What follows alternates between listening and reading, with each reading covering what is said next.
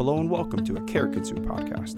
Today we'll be speaking with Dr. Adrian Owen and we'll be discussing cognitive testing within the functional neurology paradigm. If you work with patients who are suffering from cognitive disorders and are looking to serve them at the highest levels possible, visit carrickinstitute.com.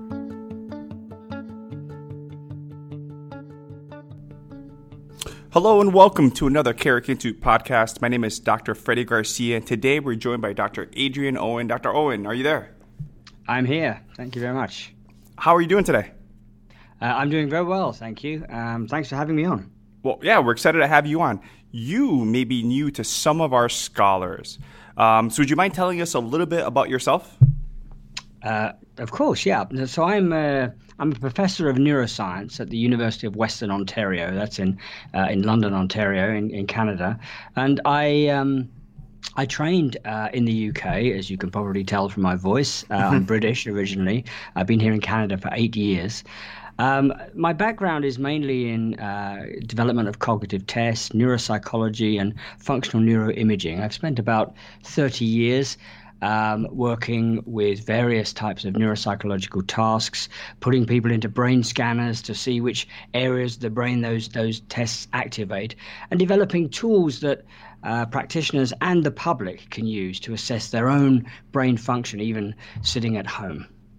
Fantastic. Well, this is this is exactly the reason you're on the show today because I wanted to learn all about neuropsych testing. So we actually have neuropsychs taking our programs, but I'm, I'm in a position where I don't know that much about their profession and what they're doing and how it applies to functional neurology. So I figure, you know what? I'm going to go find an expert, bring them on the show, and voila, here you are.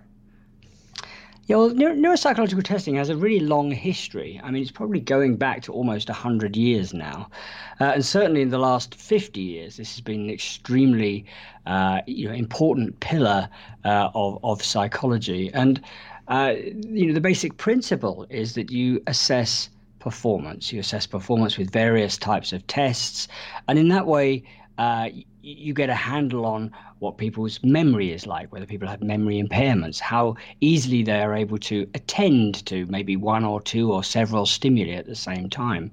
Can they mm-hmm. concentrate? Can they plan for the future? All of these things are um, cognitive, so-called cognitive functions that we assess with neuropsychological tests.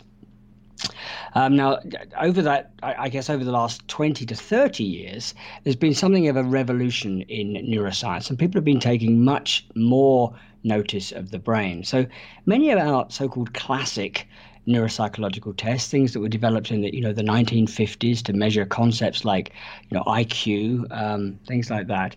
Um, are now being superseded by tests that are more specifically developed to target the brain and to target damage or dysfunction in certain brain regions. And that's really the area that, that I'm into. It's in translating those traditional neuropsychological tests into things that we can really use to understand somebody's brain.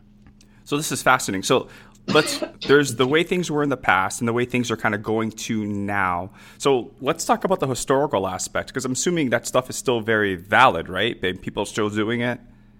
It, it certainly it is. Yeah, I mean, I'm I'm reminded of. Um, uh, a very uh, famous experiment that actually was um, uh, came out of the institute I used to work for in, in Cambridge in the UK, um, and this was on one of uh, Sir Edmund Hillary's um, Everest expeditions in the 1950s. And uh, the experiment was to try and determine whether altitude and fatigue affected cognitive performance. And uh, a bunch of climbers on that Everest expedition, once they got to a certain altitude, were required to sort cards into particular suits and numbers and these sorts of things. And by looking at how their ability to sort cards changed as they ascended Everest. It was possible to determine that but either altitude or fatigue or both were having an effect on their cognitive performance. Now, that's a really great example of a classic cognitive experiment looking at the effects of an external stimulus, in this case, altitude uh, or, or, fatigue, on performance. But the, the critical thing is that it tells us nothing at all about why it is that these uh, climbers were affected. It doesn't tell us hmm. which parts of their brain were being most affected by this. Um, it just tells us that there is an impairment, and that's really the, his, I guess that's really the the historical, um, uh, you know, that's the way things were done historically, and and there are many many fantastic cognitive and neuropsychological tests that have been developed over many, many decades that do map out performance, and they can be used to uh, assess whether somebody's performance is deteriorating. Uh, they can be used to uh, assess whether somebody is getting better with a, a, particular intervention, like a you know a drug, for example, um, uh, and they can be used in some cases to uh, differentially diagnose different types of patient populations. But I, again, I'm, I'm repeating myself, but I think it's very important to understand that these are typically measures of performance. They're not measures that are directly linked to brain function. Hmm. So, uh, quick question because I thought that was fascinating.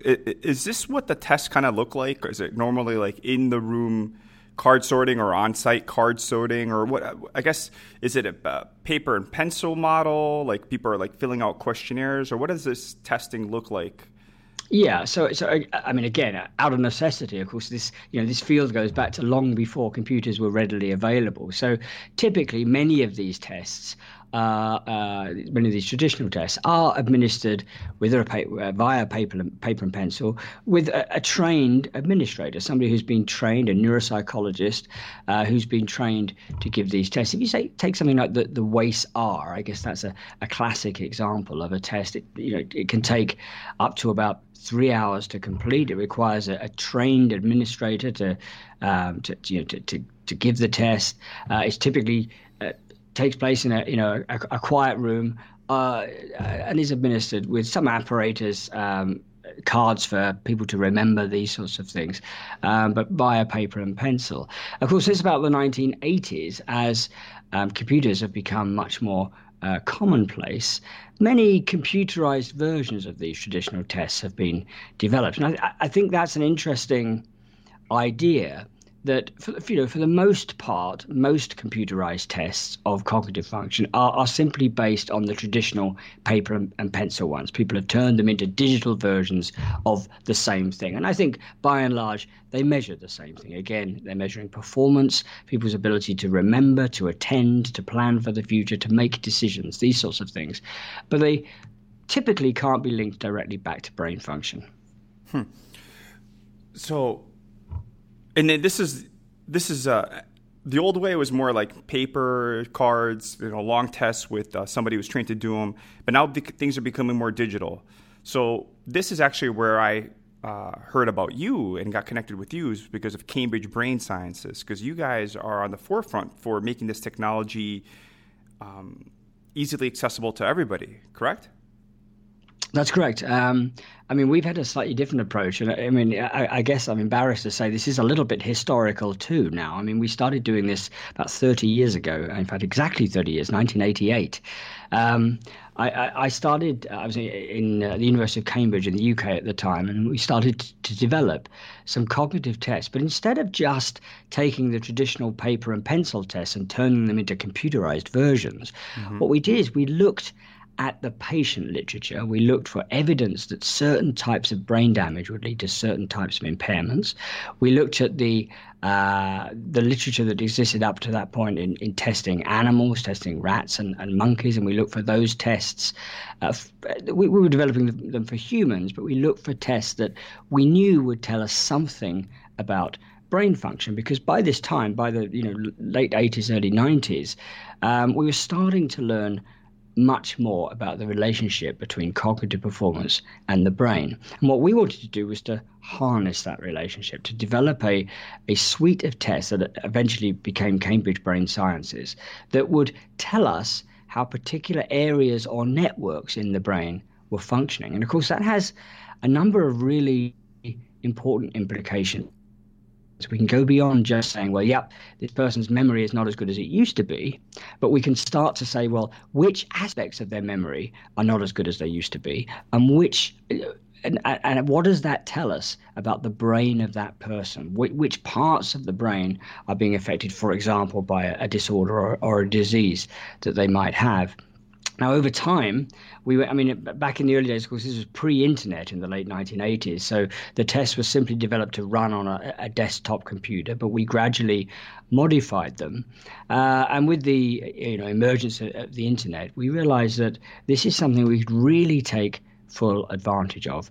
We could we could get ourselves into a position where tests could be taken by people using a desktop computer or a, a tablet, even their own phones, uh, in their in their own homes. And this is really the um, I guess the crux of what we tried to do over the last 15 years or so is to take those tests that we developed in the late 80s, early 90s, that we know are dependent on specific brain functions, and turn them into super efficient tests that can be taken over the internet, even by untrained personnel. I think that's a really important thing. If you compare it to something like the WAIS-R or t- traditional forms of testing cognitive function. As I've already said, it could take about three hours. It requires um, a trained person to sit with the individual. What, what about if you could reduce that to 20 minutes and get almost all the same information. And even more so, what about if the person could deliver that information for you, the, the, the patient or the participant, from their own home? And that's the question we've been asking. And I think we,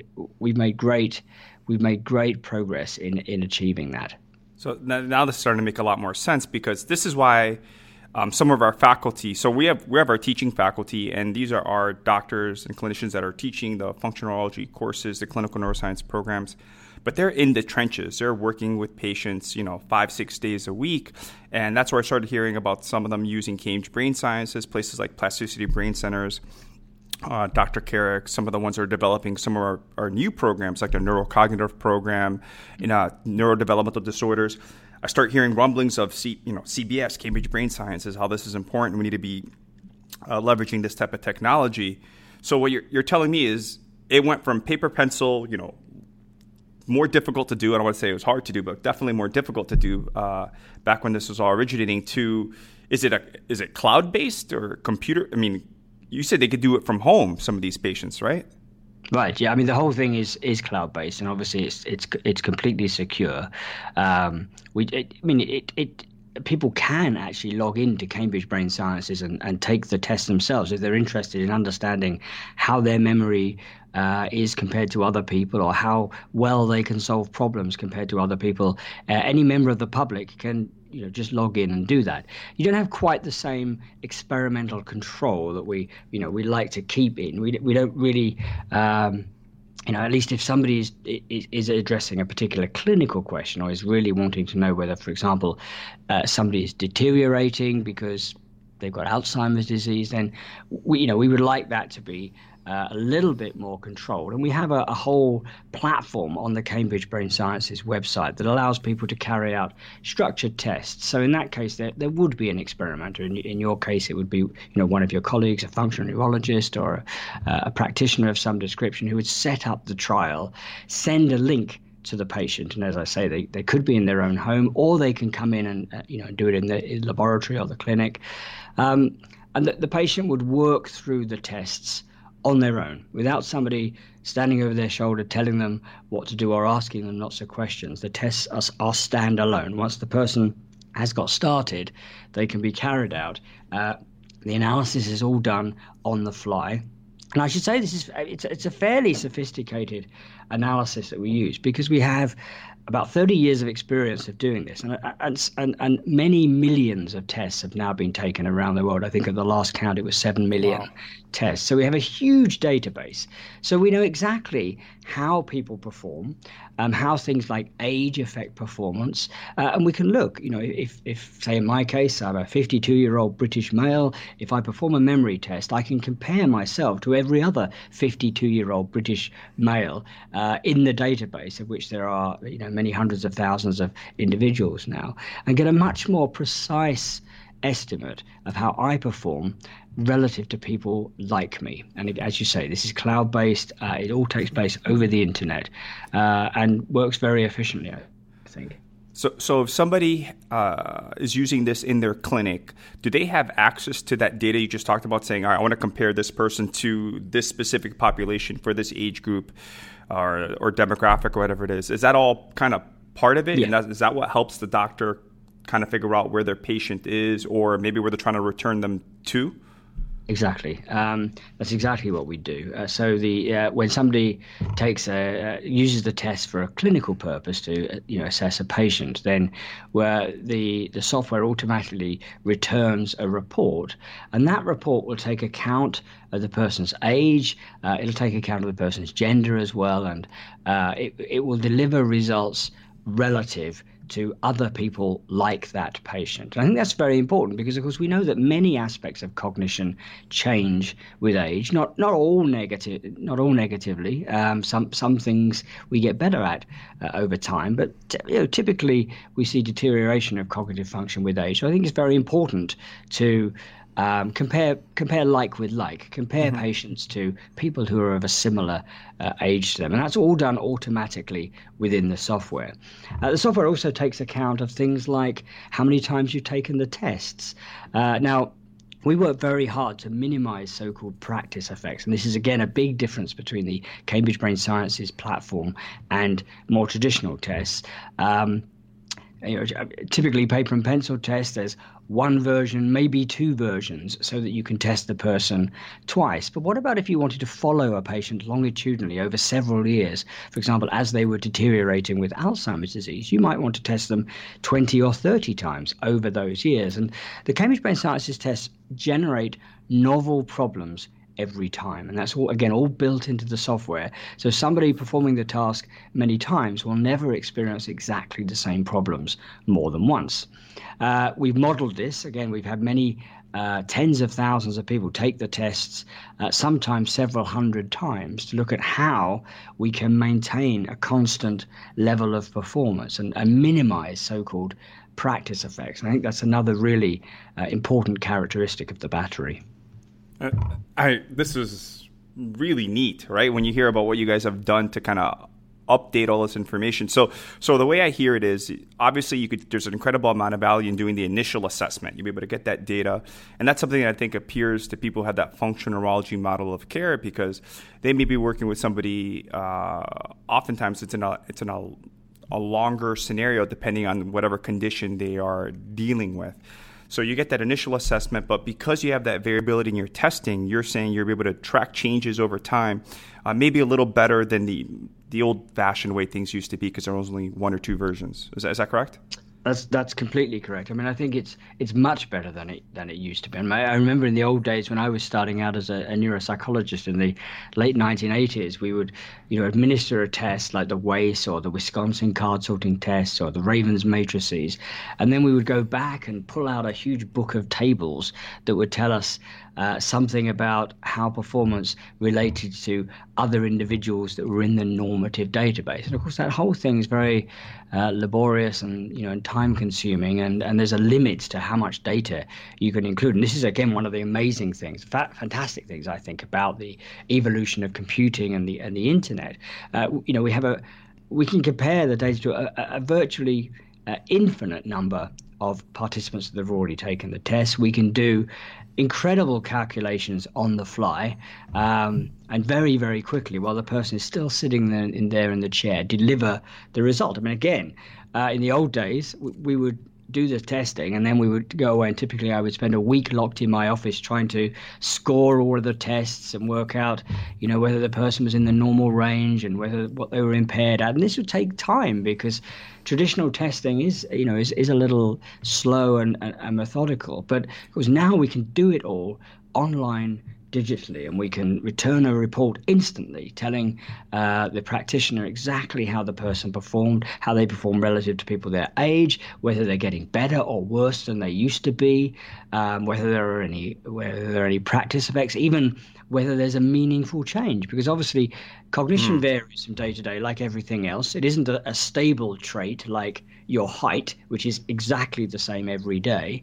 It's much more of a, a fluctuating state, like something like blood pressure. That, that you have a resting blood pressure, but from day to day it will vary a little bit, and cognition is exactly the same. And a big question we've tackled in the last couple of years is, well, how do you how do you know whether a change is a meaningful change. If somebody has changed from one day to the next or one week to the next, how do you know if it's a meaningful change? And the answer to that is something that you could never do in a traditional paper and, and, pencil way? The answer is to have an enormous database of people who have performed these tests many times in the past.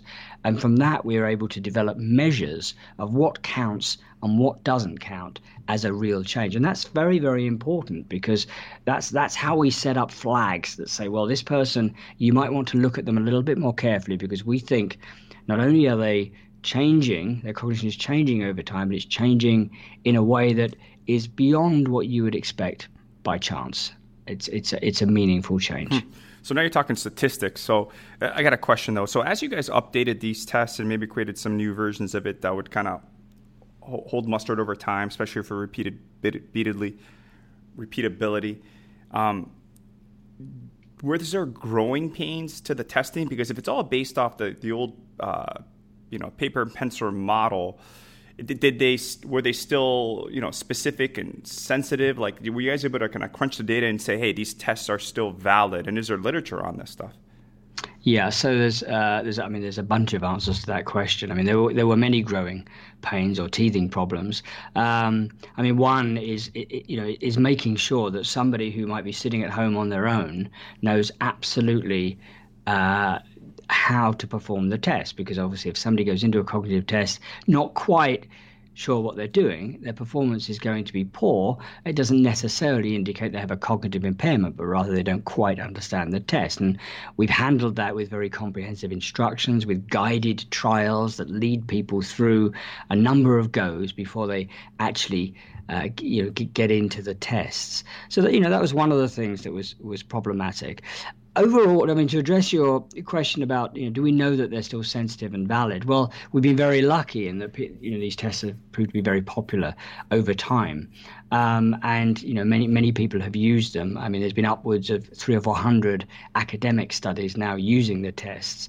Uh, you know, many of the old effects that I saw in the uh, early, late 1980s, early 1990s in my during my PhD years when I was assessing patients on some early forms of these tests. Many of these things we've now been able to replicate. But I should say over time, even though the tests have changed, we've tried really hard to to maintain the core neuroscientific components of the test. I mean, that's been absolutely import, important to us. I mean, there's a there's a there's a temptation when you put something online or on a you know on a computer to to gamify it to make it you know much more uh, game like, and we we've we've resisted that. We we've made the tests challenging and entertaining, I think, without throwing away any of the core neuroscientific principles that that, that underpin them. I think that you know that is very uh, very important. Of course, you know another aspect is the emergence of tablets and, and, and touch mm-hmm. sensitive mm-hmm. technology. Uh, you know, in the early days when we first developed these these tests, we um, we had people performing with a you know a mouse uh, because that's what most desktop computers used a mouse and a keyboard, uh, and that obviously will slow people down slightly. And some of the things that we measure are based on reaction times and how quickly somebody can respond to something on the screen. And uh, if it's slowed down because they can't find a mouse or they're not familiar with using a mouse, and this is certainly a problem in the older uh, generations, uh, you know, then that can introduce problems. So we very quickly realized that we, we had to embrace touch sensitive technology. Uh, uh, you know, uh, and have developed versions of the test that run uh, you know, using that technology on, on, on tablets.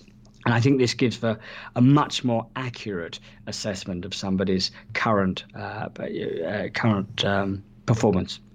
Uh, Dr. Owen, I'm kind of in my head. I'm laughing a little bit because I'm realizing that there's going to be generations that are will have never used a mouse like like we did. they're only well, they're only going to know touchscreen on their phone, their iPad, even even these new uh, you know, amazing laptops that are like tablets at the same time. They're never going to use a mouse. I'm I'm no, blown away no. right now.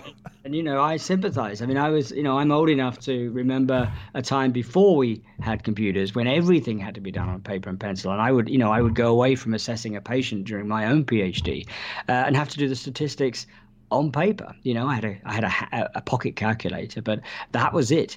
Um, so yes, things have really changed. But I, I, mean, I'm hoping we've really taken advantage of those changes because they they provide some very powerful new opportunities in, in this area. I think. Well, speaking of power and power in this testing, I'm, I have to ask this question, and uh, I'm curious for the answer. So at the beginning, in the old uh, not I hate to say old fashioned, but the testing that when it was first kind of came about and popularized, you were talking about uh, its performance. Um, at what point can this testing, I don't know if it's now or the way it is in its current iterations, can this testing start getting tighter correlation to different parts of the brain? Like, if I look at a battery of tests, can I start correlating, hey, this part of the brain's working well specifically, specific pathways? And, and the reason exactly. I ask that is because I think our, our doctors, they're going to want to use technology like this to say, all right, does this correlate with my physical or neurological exam?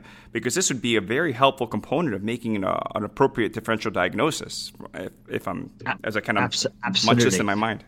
And this is this is absolutely central to what we have tried to achieve over the last 30 years in, de- in developing these tests. Um, I mean, let me give you an example. If you take mm-hmm. something like working memory, our ability to hold a piece of information um, you know, online or in our minds for uh, for as long as it's needed. It's it's a sort of a type of short term memory, but it's mm-hmm. uh, it can operate over a, a, longer period. I mean, for many years, it was widely assumed that um, patients with frontal lobe damage had working memory impairments. And if you were bad at a working memory test, then you might conclude that you had some problem with your frontal lobes. Well, we've shown that actually, uh, using one of our tests, the, the so called token search test, that patients with both frontal lobe damage and temporal lobe damage are impaired at the task. So actually, it's a much broader uh, or, or, much wider uh, or broader types of brain injury can lead to performance deficits on that task. Now, the, the, the real crucial piece of information is the deficits are different. So that that's that's really what these this sort of testing has, has really brought us. It's that you can decompose performance in a way that was almost impossible to do uh, with paper and pencil, just because it's it's too complicated. You know, but what we've shown for example, uh, with the token search task, is that patients who have frontal lobe damage, yep, they are impaired, as everybody always suspected, but it's actually not a core memory deficit. They don't have a problem with memory, they have a problem with how they approach the task, how they organize their the contents of their memory, if you like. Temporal lobe patients, on the other hand, have the opposite problem. They have a core memory problem. They organize their approach to the task just fine. They go into it in a very strategic and organized way, as a completely healthy person would, but they just can't remember. Um, so it's more of a, a, a classic memory problem. And, and I think this is terribly important because, in that case, within one test, you can differentially diagnose whether a patient is likely to have problems with their frontal lobes or problems with their temporal lobes based purely on the pattern of deficits that are, that are observed on that one working memory test. And this is a philosophy that, that works across all of our tests. It's not necessarily possible just to, to, to do, do differential diagnosis with a single test, but by looking at the at the profile across all 12 tests, um, we certainly know that different types of patients uh, with, with damage to different parts of their brain will have a different signature of performance across those tests. See, now this is exciting. Hold on one second. So you can put people through the battery, start looking at the results, and correlating across all the tests. You can get a better idea of how this patient, you know, specific regions of this patient's brain may be underperforming. How do I get that type of information? Does the system uh, bring that to the forefront for you, or is that something that you know that is in supportive literature? Because that I think is really exciting. Yeah, so um, both of those things. I mean, some of that information comes in the, the you know the standard report that we uh, give. If people want to dig a little bit deeper, um, there's a ton of literature now that we we make available supporting uh, these arguments. I mean, the, the the tests have been tried in in many many different populations, from healthy aging to Alzheimer's disease to Parkinson's disease to ADHD to PTSD, uh, as well as patients with discrete brain lesions, patients who've had neurosurgical uh, removals of, uh, of, particular parts of their brain. And this has given us, uh, you know, tremendous opportunity to relate the test to to both to damage to particular brain regions and, as I've said, the uh, to, you know, to um, the, the patterns of deficits to you know to, to particular impairments. And one thing we did a lot of work on in the 90s and early 2000s was the relationship between Alzheimer's disease and, and Parkinson's disease. Many people still, I think, think of Parkinson's disease as being a purely movement disorder, but actually these patients experience significant cognitive challenges, particularly in the later stages of the disease. And in many ways, on the surface, they, they mimic what we see in Alzheimer's patients, but actually they're quite different. If you take the two populations and you test them um, you know, across the board on the Cambridge Brain Sciences test, what you'll see is a different pattern of impairment. Some tests are more impaired in Parkinson's disease than Alzheimer's disease, and you know, and vice versa. So the software returns some of this information. We also provide, if people are interested in particular types of questions, we also provide as much information as we can to encourage people to use a battery that is selectively. So, so you don't have to use all 12 tests. You could use a smaller number of tests that are known to be particularly sensitive you know, for example, to depression. Um, so we, we, we do provide that information um, to enable people to tailor the testing that they do to make it as efficient as they possibly can uh, and to target the question that they're really trying to answer. I got to say, this is very, very impressive what you guys have put together. I mean, I totally get the excitement now. Now it makes a lot of sense. Um, and I, and I didn't really understand it. Like I knew, I was like, I hear the rumblings, and people were like, "Hey, this is valuable," and I didn't know because again, I didn't know much about neuropsych testing, but um, to hear from you and how it could be such a powerful tool um, in the toolbox of a functional neurologist or somebody who has that model, this is this is awesome. This is incredible. Yeah, I think a lot of people, when they don't know much about it, and I would encourage people to visit the Cambridge Brain Sciences website because there's a lot of information, you know, about the test. You don't have to sign up, you don't have to pay anything, and you can just read about the tests, where they came from, how we developed them, and the sorts of background information, you know, we now have. And I think a lot of people that don't do that, that just read, well, there's some, you know, computerized tests. Imagine that what we've done is just taken some traditional paper and pencil tests and delivered them on a computer, and it couldn't be more different than that you know, we could, we could have done that, and there, there are some merits, um, you know, in, in, doing that. But what we, we really tried to do is to is to harness the power of the internet to say, well, what can we what can we do now that we couldn't we couldn't do before in a paper, you know, and, and pencil way. Let me give you a, another really great example of this, and that is, you know, if you take a you know some disorders you know we're, we're just starting a study now looking at the you know the effects of um, hypertension on uh, on on the uh, development of you know uh, dementia in a, in a very large population of patients, and the the deficits that we expect to see are probably quite subtle. And, and there are deficits that probably, if you were to bring 30, 50, even 100 patients into the clinic, test them manually using traditional paper and pencil tests, you, you might not pick up those those deficits. And you certainly wouldn't be able to determine why some patients develop dementia and, and some patients don't.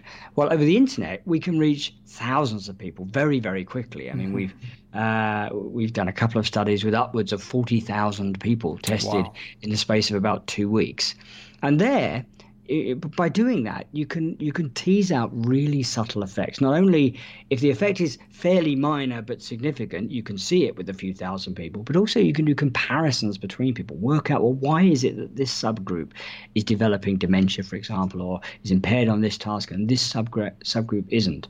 Um, yeah, so you know, so again, sorry, long answer to your question, but the, the idea was to was not just to replicate paper and pencil tests on a computer, but say, so with this new technology, what can we do? What questions can we ask that we wouldn't possibly be able to ask if we did this in a traditional lab or clinic based setting? And, and what an awesome question to base your guys' work off of. That's phenomenal. I, I got to tell you, I'm just very, very impressed. I mean, it, it makes sense to me uh, how this could come together for somebody with a functional neurology paradigm of care. Um, Dr. Owen, we're going to be wrapping up here, but if people wanted to learn more about Cambridge Brain Sciences, where can they go? Well, probably the first port of call would be to go to cambridgebrainsciences.com. That's one word, cambridgebrainsciences.com. It's a very comprehensive website now. It has examples of the tests. You can even try the tests. It has a lot of background information. You can access the, the, the scientific papers that we've published to support the tests. You can look at the history, how they were developed, why they were developed, what parts of the brain uh, they activate, uh, they, they, they recruit, uh, you know, and these sorts of things. So, tremendous amount of information. Of course, if you then want to know more there are contact details on the website for gaining access uh, to the platform and applying it to your own particular question or, or patient population. Super. So I'm going to put some of the links in the show notes for the testing and for more information. And uh, this was incredible. Thank you so much for sharing this. And I, I really learned a lot. Uh, Dr. Owen, you, you are a wealth of, a wealth of knowledge. Wow, it was just that was just that was great. I really enjoyed my time with you. It was absolutely uh, my pleasure. Thanks very much for having me on. I really appreciate it. All right, have a great day, Dr. Owen. You too. Bye now. If you enjoyed this podcast and would like to make any suggestions for any future podcast topics, please visit the Contact Us page on carrickinstitute.com.